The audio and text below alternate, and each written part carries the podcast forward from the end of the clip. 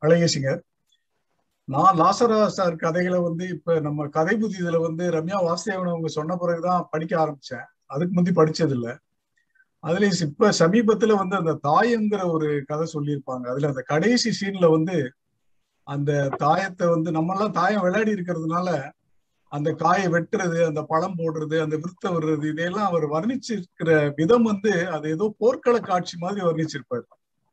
அது ரொம்ப பிரமாதமா இருந்துச்சு. அதே மாதிரி நானுமே வந்து ஒரு கதையை வந்து யூடியூப் சேனல்ல பேசியிருக்கேன்.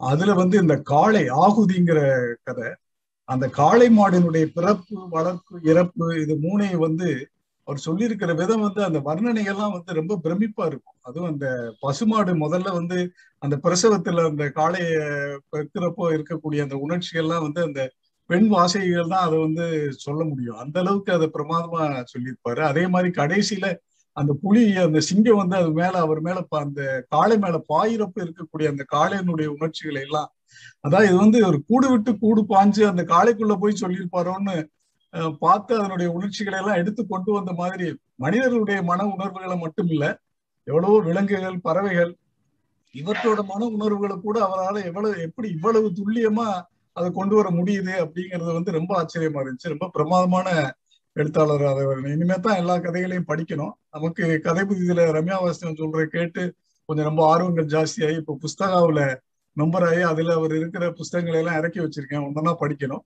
ரொம்ப நன்றி. வணக்கம்.